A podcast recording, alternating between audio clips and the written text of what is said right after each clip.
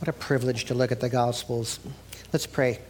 Father God, we thank you for the opportunity to approach the words of Jesus again, um, seeing how he interacted with people, the great love that he had, and the truth that he spoke. May our hearts be open, our attention focused on the truths here this morning. In Christ's name, amen. Well, this is a pretty familiar story, the story of the rich young ruler. It's actually one of the most interesting encounters in the Gospels. Uh, it's, it's important today because, I don't mean just today, today, I mean kind of generally today, because it really shakes up a lot of modern um, evangelistic methods and ideas. You know, like a lot of brand new Christians, I shared Christ with just anybody who would listen when I came to the Lord, and some people who would not listen. But uh, it was kind of like my primary purpose in life was to share Jesus. I wanted to tell everybody that they could know the joy of knowing Christ in their life and know the salvation that He brings. And I wanted to everyone to honor the true and living God, and that's the way life should be. And I, I still want that, but it, it, what strikes me about those days, which was like four decades ago, um, was how I was taught to evangelize. So, you know, you just kind of do it when you're new, and then you get opportunities to go to classes. And so I took classes on evangelism, and they're pretty much about formulas, you know, the classes, like very structured, and you say this and you do that, and you say this, and they say that, you say this kind of thing. And I, I, I learned pretty quick that that doesn't always work. I mean, even just in terms of communication, in terms of little formulas, like everybody's different and they're all in a different place. And really helps to get to know people and kind of figure out where they're coming from to be able to share with them. And I, in fact, I felt pretty early on that what I taught was more like kind of like what a salesman does, you know? Uh, you're sort of trying to manipulate people into making a decision. That's, that's what salesmen do. And that's not what you do when you share the gospel.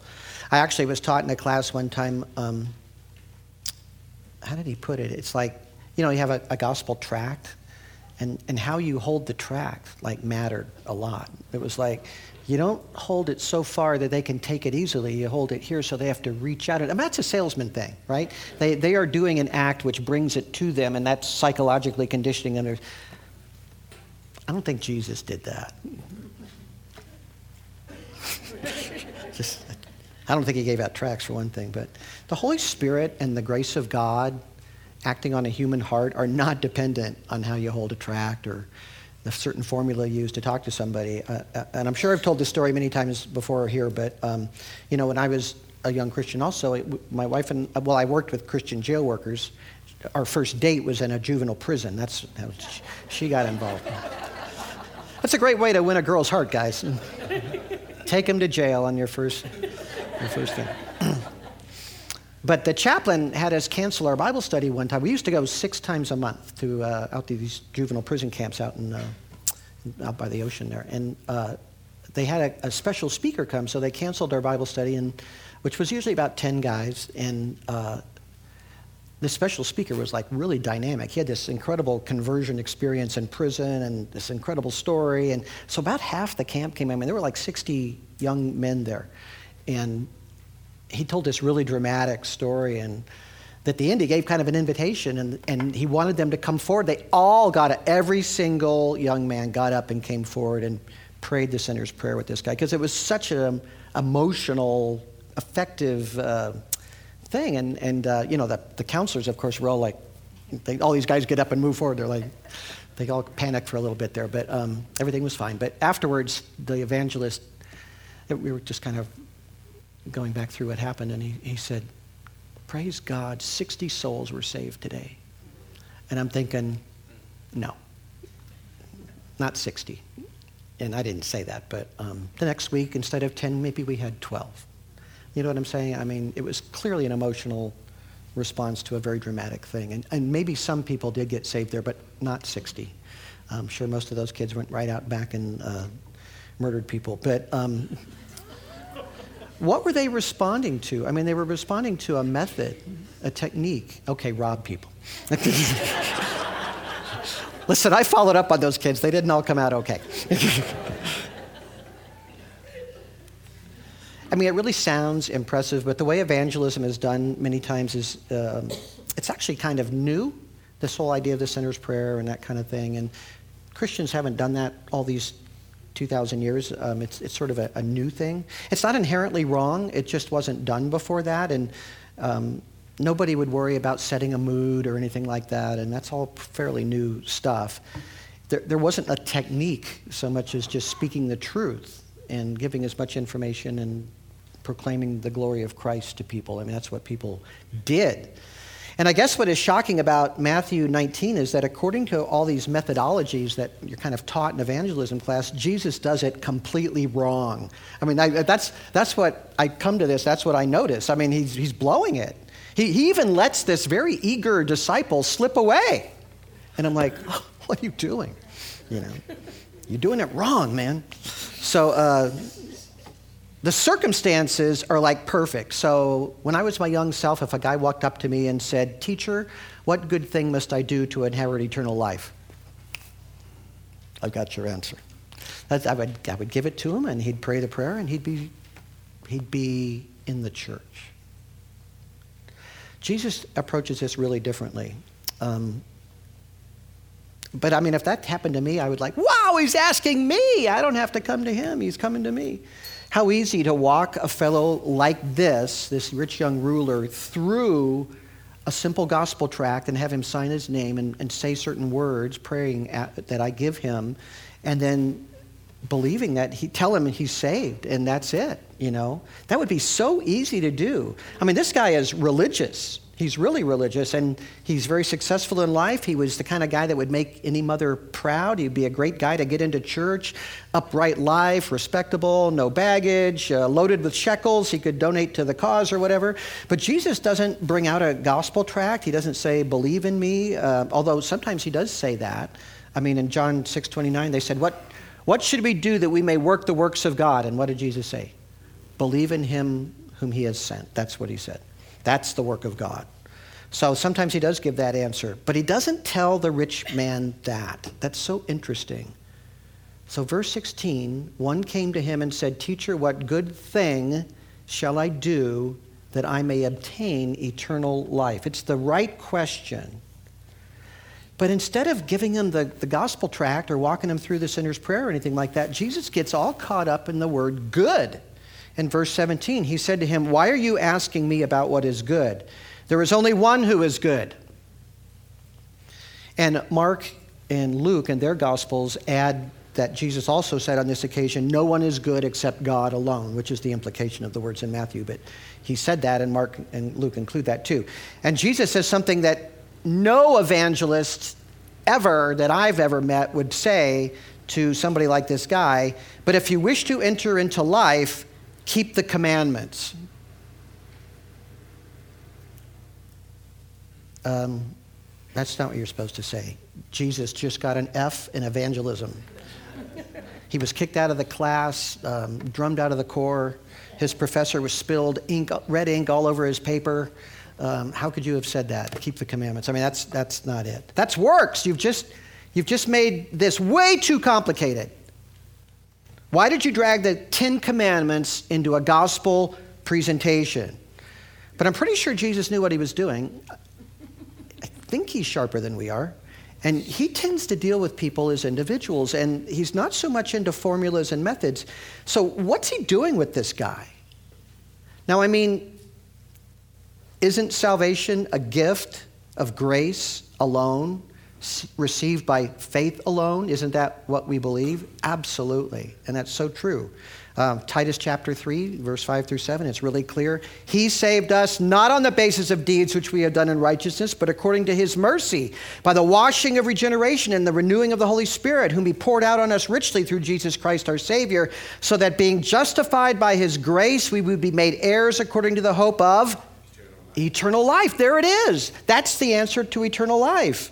You get it by the grace and the mercy of God through this new birth that the Holy Spirit brings. That is what we call clarity. That is clear. Couldn't be more clear than that. And Paul does that in Galatians and in Ephesians and the book of Romans, and that salvation does not come by our works of righteousness.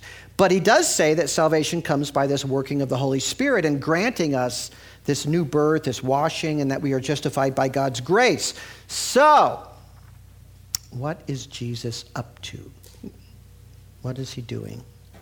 Well, he's applying the truth to this individual situation with this particular kind of person.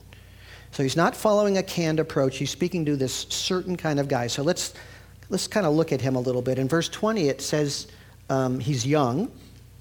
And in verse 22, it's clear that he's wealthy. So the nature of his question when he asked Jesus, What good thing should I do to obtain eternal life? It, it shows a genuine interest in spiritual things. In fact, he evidences a certain amount of humility. I mean, Mark says that he went to his knees when he said that. So he got on his knees before Jesus and was looking up and asking him this question, which an evangelist would just love it if somebody did that. Just get on your knees and pleading for help. And okay, I'll, I'll tell you the truth. And I think a conventional modern evangelist would have taken that guy on his knees, led him through the proper prayer, and he would have got baptized. He would have joined a congregation. He would have tithed from his vast fortune. He would help out at church events, and he would eventually die and find himself outside the kingdom of heaven. Because just doing certain things, that what thing should, what good thing must I do? And you say, well, this is the right thing to do, is, is not what it's all about. And I'm not saying everybody who prays that prayer or signs a card or something isn't genuinely saved because people are saved that way. Some of you were. But it's easy for that person to feel like that what they I did what was requested, that's what I'm supposed to do, and now that's it. I'm saved. I can do whatever I want. It's just easy to do that and remain unconverted. And you know, the big organizations like the Billy Graham organization will tell you all those people that come streaming down, a very small percentage have actually come to Christ that in, in, an emotional moment and all of that, that that profess something. So there's just a percentage, and it's a pretty small percentage that actually come to Christ. So that rich young man, he's a good guy.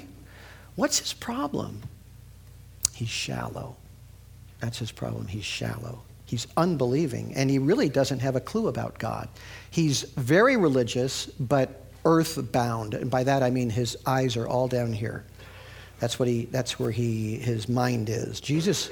Jesus doesn't have to be a mind reader, although he probably was, but he doesn't have to do that to see see it in the guy's question Teacher, what good thing shall I do that I may obtain eternal life? So he believes he is good, and he just wants to make sure he's got all of his bases covered. So he's looking for another thing, that missing thing. Is there anything I'm missing to not have eternal life? Because I want to do that thing. You just let me know. So Jesus is going to deepen him. Uh, and that's what his goal is here. So Jesus is basically saying, Are you planning to be good and thus earn God's approval? Because only God is good. That's why he tells him that. There's only one good being. You're not him. So he's trying to get him to think about himself in a different light. Only God is good. That needs to sink in a little bit, and that'll deepen this very shallow understanding he has. So he hasn't thought enough about God's holiness and his sinfulness, but Jesus is going to draw him out. So, verse 17. So he says, But if you wish to enter life, keep the commandments. One thing people know to know about God's nature is that he gives commandments. I mean, he has a moral expectation for every human being. And this man needs to know God. He needs to know who God is. He needs to know there's only one true God. Our brother here, Lankantong, knows that when you uh, evangelize animists or Hindus or things like that, it's easy for them to say, oh, yeah, I'll add Jesus. So you got to make sure, right, that there's one true God, and that's who they're confessing when they get baptized and join the church, because they can say, "Yeah, I'll get Jesus." You go visit them later, and they've got a Jesus, a cross on the shelf with all their other gods, right? Because they're happy to welcome other. Yeah, anything else that'll help me out? Great, I'll add it. That's normal. So you got to tell them who God is. There's only one God. He's the true God. If you don't do that, they really don't have the gospel, right? And if you don't tell people in our culture that God is holy, you, they don't know who the true God is. Because the average American does not think of God as holy at all. That, never, that doesn't even enter their minds. If you could walk up to somebody, anybody you know, any friend, and say, Who is God? What is he like? They're not going to go, Holy! The average person is not going to say that. They're going to say, God is love, and he's sort of like a great grandfather in the sky. He's, he's, a, he's a therapist for all of our needs, and He's always there for us if we turn to Him. So, our cultural God is a God of love, period. He's not holy. He makes no demands, only helpful suggestions. He really is um, a therapist in our culture. He's not a consuming fire, which is how the New Testament describes him. So God has to be given definition. People need to know that he's a being of infinite power and absolute holiness. He is the judge of the living and the dead. He is holy. Now, he's loving. God is love. That's from the Bible, but that's not all he is. He's holy, holy, holy, the Bible says. So God is holy and loving. He's a judge and a father. He's an avenger and a redeemer. He's all of that. And our rich young friend here in today's text doesn't believe in God as he is. In Isaiah chapter 6, when Isaiah saw a vision of Christ and the angels were swirling around him singing, Holy, holy, holy is the Lord of hosts, um, thrice holy, he was immediately, Isaiah was immediately consumed with his own sinfulness. As soon as he saw how holy God was, he says, I am a sinful man. He was like, oh, you know, my, I, I got a filthy mouth. He just instantly knew what his tongue was like. And this young ruler has to see that too. He has to understand that about himself. And so do some of us in this room. We have to understand that. So Jesus, so far, is giving him two things to think about only God is good, and eternal life comes by keeping his commandments. Now, if you actually did keep his commandments, you would have eternal life. So that, there's not a false statement there. But this guy doesn't keep the commandments, you don't keep the commandments, and I don't keep the commandments. That puts us in a bad situation if that's how you get eternal life, right? So put those two ideas together. All, all he's given him so far only God is good. You can have eternal life by keeping his commandments. Okay, what's the logical conclusion of those two things? Only God is good, not me. Eternal life comes by keeping commandments. I don't keep them. I'm in trouble. That's, that's what Jesus wants this man to start thinking about. And this shouldn't be news to a Jew that oh, I'm a lost sinner. I mean, Psalm 14, and which is repeated later in the book of Psalms, it set out, says very clearly there's no one who does good, there's not even one. God looks down from heaven among the sons of men to see if there's anybody who's righteous, anybody that understands. There's not one, not even one. That's what the Bible says. That's what his Old Testament said. He should have known it. So the problem with our young man is that he's not he's not seeking God, he's seeking peace of mind for himself. He just wants to make sure he's okay. So Jesus introduces him to a God who is holy. Only God is good. Only God is good. And if you want to be accepted by him, keep his commandments. So the man who still doesn't get it asks in verse 18, which ones? Keep the commandments. Which ones? Talk about shallow. So Jesus says, okay, back to kindergarten. He doesn't say that literally, but he, he starts with the Ten Commandments.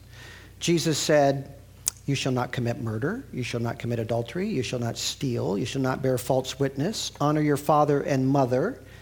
And you shall love your neighbor as yourself. Now, notice he doesn't mention all of the ten. He goes to what are what's commonly called the second table of the law. You know how there's two tablets? And the Big Ten is usually divided into two groups. The first table, the first commandments are how we relate to God, right? You shall have no other gods before me. You shall not make any graven images. You shall not take the name of the Lord your God in vain. Remember the Sabbath day to keep it holy. Those are the first four commandments, and those are all upward, our relationship to God. So the first table confronts us with the need, the requirement, the commandment to honor God above all things. The second table relates to how we treat each other. And if you're talking to somebody in really simple terms, since they don't care about God being holy and deserving all glory and honor and all of that, you can talk to them about this human level of interaction. That's what Jesus does with this guy. There's six commandments there, and Jesus mentions five, and then he adds on a, a verse he pulls out of Deuteronomy for, to kind of uh, summarize the commandments. So he says, You shall not commit murder, you shall not commit adultery, you shall not steal, you shall not bear false witness, honor your father and mother, and you shall love your neighbor as yourself. The last one isn't one of the ten, it's a summary of the, of the Ten Commandments. So interestingly, the commandment against coveting is the last one, and that's the one he doesn't mention. So let's kind of follow this conversation again. Jesus takes us from God's absolute, unique goodness to God's law. Now, why do that? Well, Galatians 2:16 says, "By the words of the law shall no flesh be justified." Because if you really measure yourself by God's law, you come up short. Why bring up the law? Romans 3:23, "By the law comes the knowledge of sin." If you don't have the law, you're pretty content with doing good. But if you actually measure yourself by God's law, you fall very short, right? So Jesus wants him to see himself and be broken by what he sees, by his sin, his moral failure. So he's holding up the mirror of God's law and saying, Look at yourself here. And in that, we see all of our weakness and all of our failure. So, how does our friend here respond? Verse 20 I've kept all those. I've kept those. I'm good. So, obviously, he wasn't there for the Sermon on the Mount. So, um, Remember when we were in the Sermon on the Mount a year ago or something? He didn't hear how anger is actually murder of the heart, you know, and that lust is actually adultery of the heart. He didn't hear all of that. So he believes himself quite in- innocent here, and I'm, I'm, sure. I'm sure he didn't really think for even a minute about you shall love your neighbor as yourself. I don't know anybody that says, oh, I love my neighbor as myself. That's me. That's describing me. I don't know anybody that, that claims that, but so he isn't even probably thinking about that just kind of let it pass by. But he's focused on the specific ones. You know, I, I respect my parents and um, haven't killed anybody, and I, I don't sleep around, and I, I don't cheat, so he, I'm a nice guy. Any Sunday school would be proud to graduate this young man, give him a bar and everything. so he's the guy that parents hope their children will turn out to be. He's a good citizen, a good fellow. But he's not saved. He wants eternal life, he says, and he doesn't have it. And he is as much a man of the flesh and devoid of righteousness as the immoral man or the thief or the murderer. He has no concept of God's nature, so he has no concept of his own sinfulness. I got a call yesterday from um, my best friend growing up in, in high school, and um, we talk every year or so. And he called me, we had a good conversation. But he was kind of like this young man um, when I was growing up in, in certain key ways. And he was unlike him in a really important way. So, like me, Scott, my friend Scott became a Christian when he, when he was in college. And before that, in our high school days, he was the, by far, in terms of anybody I knew, the most upright, the most moral, and the most honest person that I knew. Um, just a remarkable person. He was a really good athlete, and he was such a good person. He won the Fellowship of Christian Athletes Award in our high school because of his exemplary behavior on the field and off the field. And uh, I thought it was pretty funny at the time because Scott was not a Christian at all. Um, his parents were diehard atheists, and at most he would say, I don't know, I'm an agnostic. I don't really know anything about all that. So he wasn't a Christian, and the Christians were honoring him for his wonderful behavior. So after I became a Christian, I was sharing the gospel with him, and I asked him if he had it. If he had, was difficult for him to think of himself as a sinner, this is how he's totally different than the fine young man we're talking about here. I said, Was it hard for you to think of yourself as a sinner? He goes, No, no, I am a sinner. I mean, he had these standards, but he couldn't live his standards. Just like me, I, I totally related to him because I had my own standards. I didn't live by God's standards, but I had, my, and I wasn't living my own standards. So I knew I was a sinner. He knew he was a sinner, and so eventually he came to Christ. We didn't need convincing that we were sinners, but this guy needs convincing. He has no sense of his sin at all. Commandments? I've kept them. Yep, they almost describe me. In fact, when you look up the Ten Commandments, there's a picture of me in the Bible. That, that's kind of where he was, you know? People esteemed him for his goodness, and he believed them. And he's been so comfortable with the praise of men, he believes himself to be virtuous. That is just shallow. He doesn't think deeply at all about anything. He takes a very shallow view of the law. I've kept all these from my youth. And he says to Jesus, What am I still lacking? I've kept all those. Is there anything else? So now Jesus is going to apply the one commandment he didn't mention in the second table You shall not covet. He doesn't mention it, he's going to apply it because it's way more effective to apply it. Because if he said, he said, what, what about coveting? You shall not covet. The, young, the man was, I don't covet. That's what he would have said.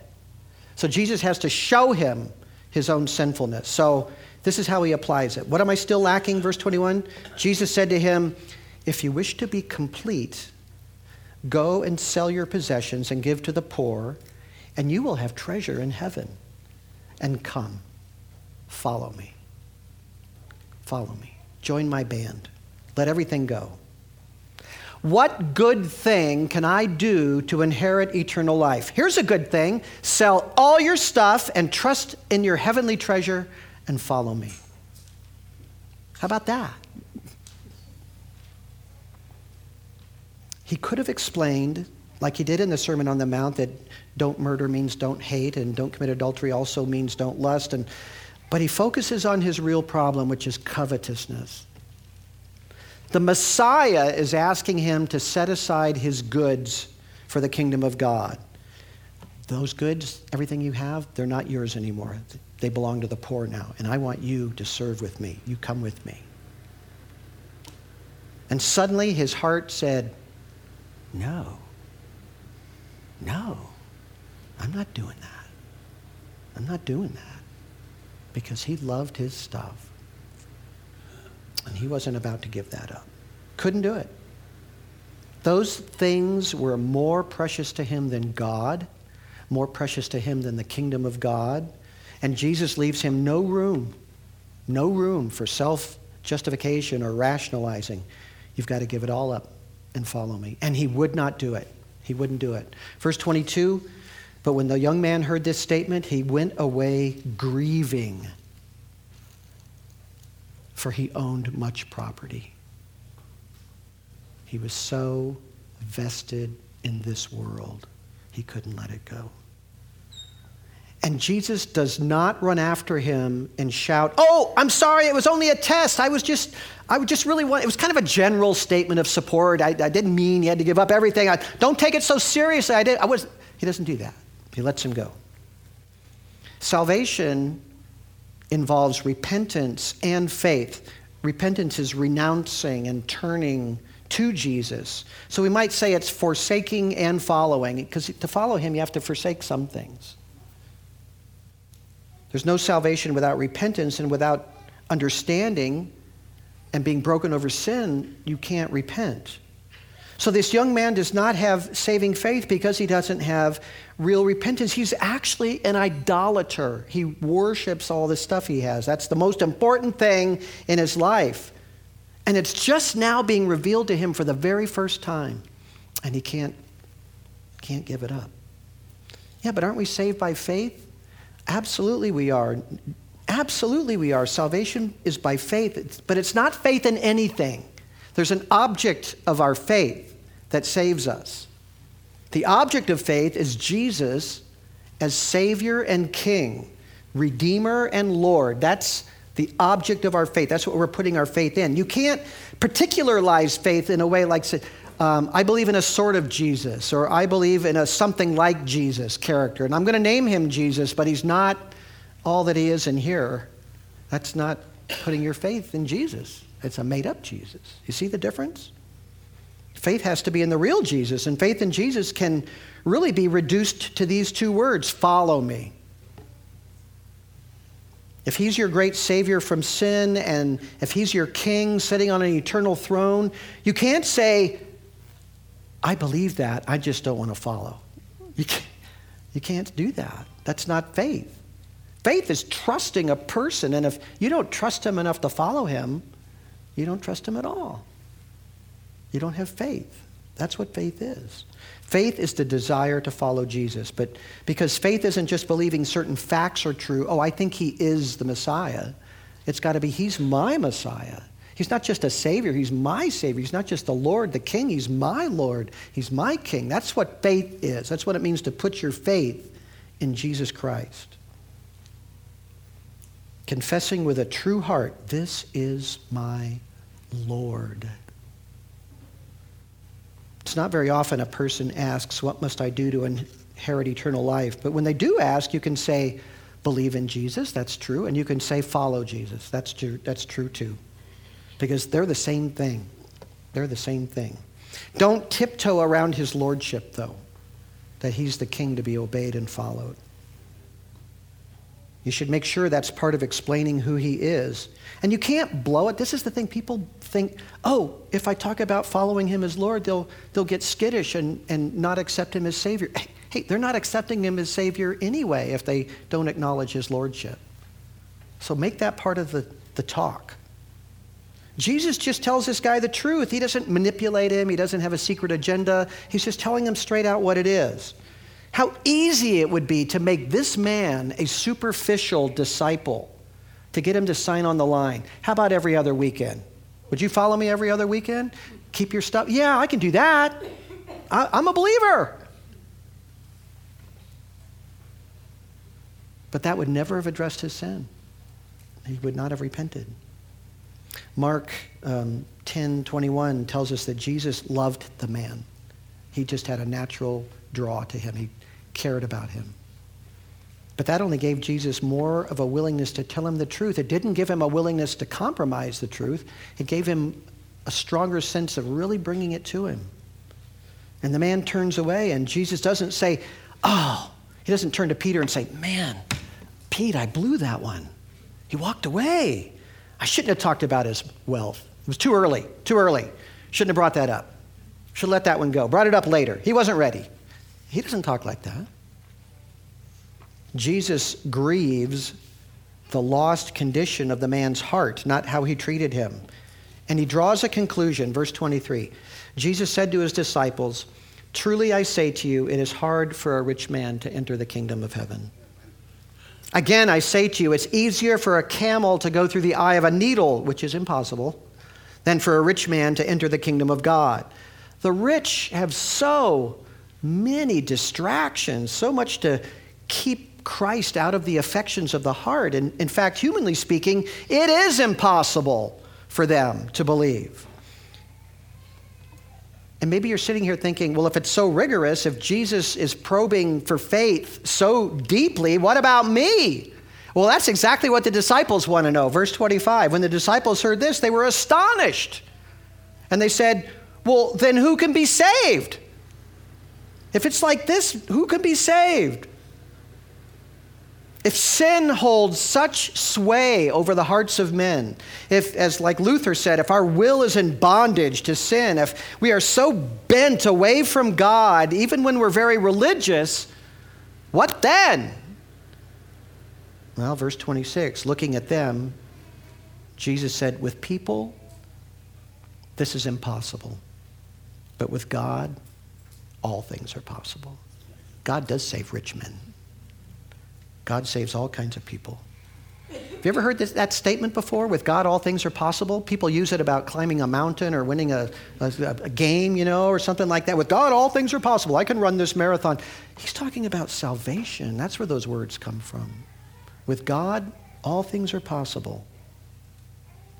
God can soften a hard heart. God can breathe life into a corpse. God can break the bondage of the will. God can make himself look glorious to people like you and I so that we follow him. He can do that. Remember Lydia? She was the first person to believe the gospel in Philippi. She was a seller of purple fabrics, which meant she was a businesswoman who was very wealthy because that, that stuff cost a lot. A purple shirt like you got on, Sam, that cost a fortune in those days.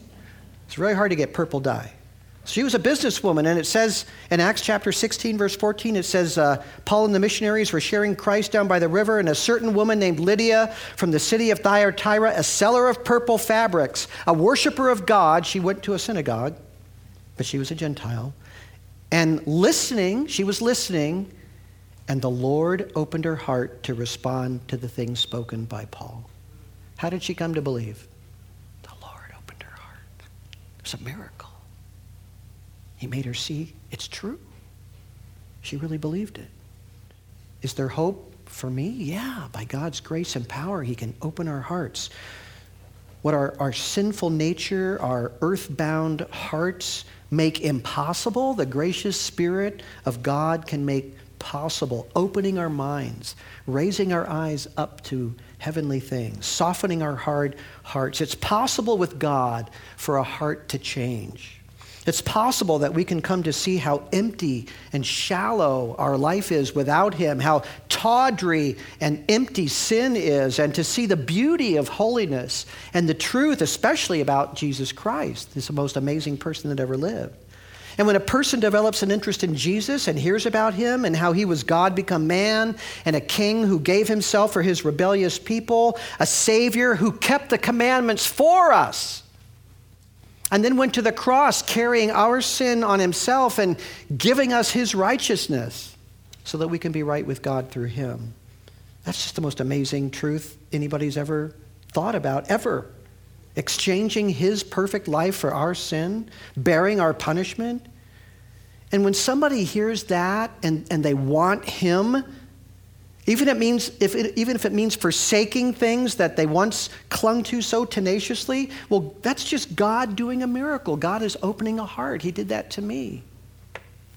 It's the greatest of miracles. Nothing is impossible with God, not with the most vile sinner, and not with the good man who just needs to know the next thing he's supposed to do. God can open both of those kind of people's hearts. The good man needs to be aware of his spiritual poverty, and the vile sinner needs to know there's a gracious God who loves him and paid for those sins more than he could imagine, who's an all sufficient Savior. So, God